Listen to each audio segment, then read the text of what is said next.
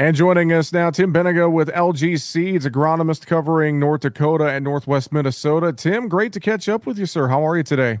Good.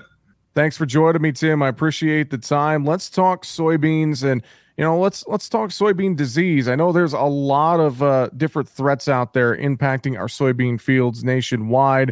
And I think about the Northern Plains, SDS, SCN.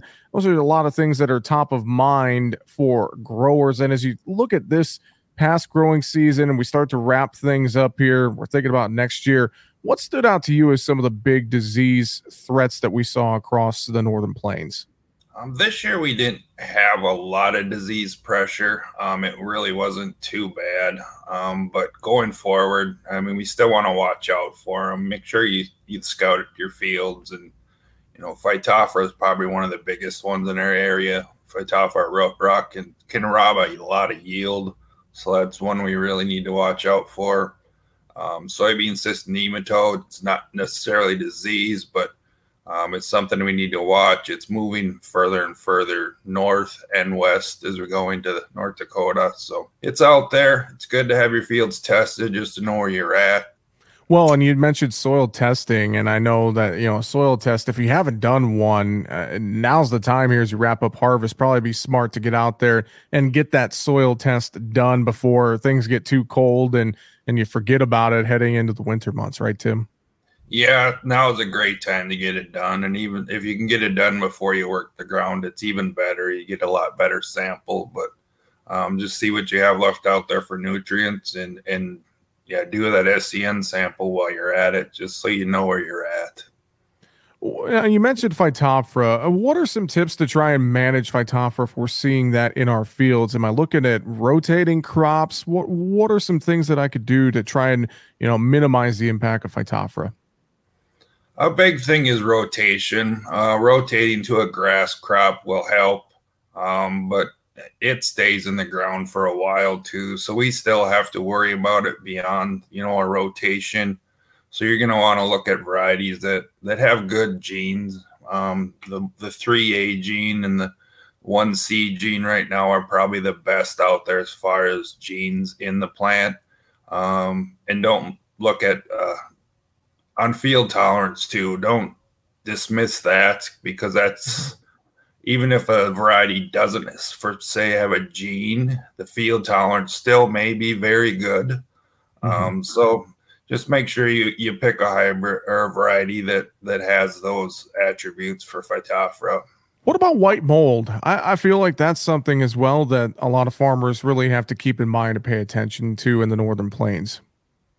White mold can be an issue and it can rob a lot of yield. Um, this year it really wasn't too bad. We didn't have the real humid and warm conditions we needed, and we didn't have, you know, huge canopies just because we got planted so late. Um, but white mold can be an issue. There's, you know, soybeans, you can look at them. Some of them are better than others, but um, trying to rely on the variety for white mold usually doesn't work if you know you have an issue. Um, you're going to have to use a fungicide or some other um, or rotation because uh, just relying on a soybean um, usually isn't enough. Mm-hmm, definitely. Well, let's think about going into next year 2023 i know a lot of farmers as they wrap up harvest they're making those critical decisions on seed selection and seed treatments and more as we think about next year uh, as you look at the lg seeds lineup tim what are some thoughts you'd have for those seed considerations for next year's growing season?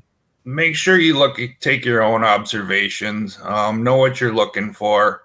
Um, if you got scouting notes, you know, see what you need in that soybean, um, whether it's iron chlorosis tolerance or or soybean cyst nematode.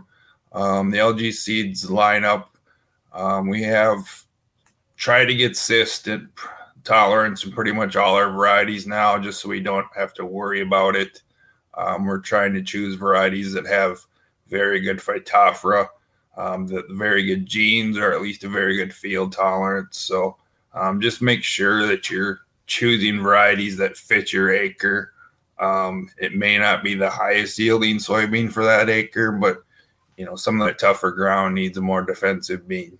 Well, Tim, I know if producers have questions, they want to find a local retailer, a local agronomist, representative, etc. for LG Seeds. I'm sure they could start online, lgseeds.com. Probably be a great place to uh, get started to learn more information, wouldn't it? Yeah, that's a good place to start, and that'll get you connected with uh, somebody in your area or myself, and we'll get you set up. Definitely. Well, Tim, I appreciate the time. Any other final thoughts? Anything else that we didn't touch on you want to mention here before we run out of time today?